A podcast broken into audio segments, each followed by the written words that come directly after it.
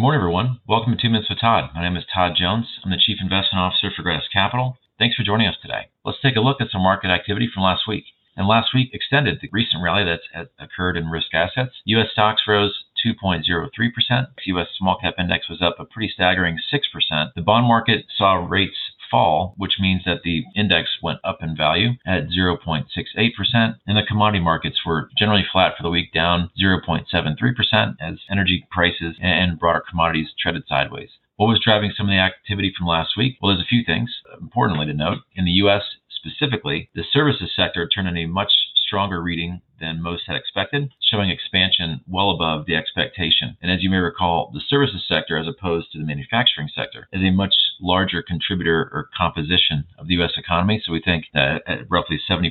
So we think this is a, a really a positive sign that there might be future growth ahead. Additionally, global central banks, the three large central banks, actually all indicated simultaneously that they would be much less aggressive in raising interest rates and easing back on financial conditions than maybe some had previously expected. Both the Bank of England and the Reserve Bank of Australia all said they would not expect to see interest rate rises into 22 at the earliest. And the U.S. Federal Reserve actually indicated that conditions are right for tapering, which means reducing the, the asset purchase program, but that getting off of the zero bound for interest rates might likely take a bit longer than someone expected. So stocks saw this as a very positive sign. Other positive signs I would point to for those regular listeners of two minutes know that I'm a big follower and believer of what signals from the small cap index. And on chart one, you can see that very clearly, where we've actually had more recently with last week's move, pretty decisive move and breakout of the of a recent range that the small cap index had been making for the better part of the last seven or eight months. So basically, uh, small caps hadn't really done a whole lot since about March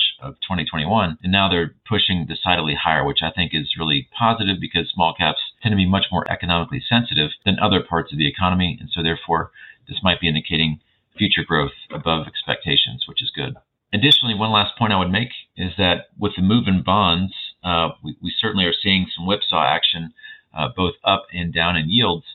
However, uh, on chart two, I just wanted to point out that while interest rates in, in and of themselves aren't necessarily something to be too concerned about, what you're seeing on this chart deck in number two is that for the U.S. in particular, the modified duration has been extending over the last number of years. And I think this is really important of a concept to get because as the duration extends, the more sensitive those bond investments get to changes in that duration number. So just something to keep an eye out on. We have a very a pretty short duration in our bond portfolio, so we think that this is likely a good place to be until we get a further move confirmation one way or the other in interest rates. That's all we have for today. Thanks for joining us. We'll talk to you again sometime soon. All price references and market forecasts correspond to the date of this recording. The information contained does not constitute research or recommendation from Gratus Capital to the listener. Gratus Capital is not providing any financial, economic, legal, accounting, or tax advice or recommendations in this podcast. In addition, the receipt of this podcast by any listener is not to be taken as constituting the giving of investment advice by Gratus Capital to that listener.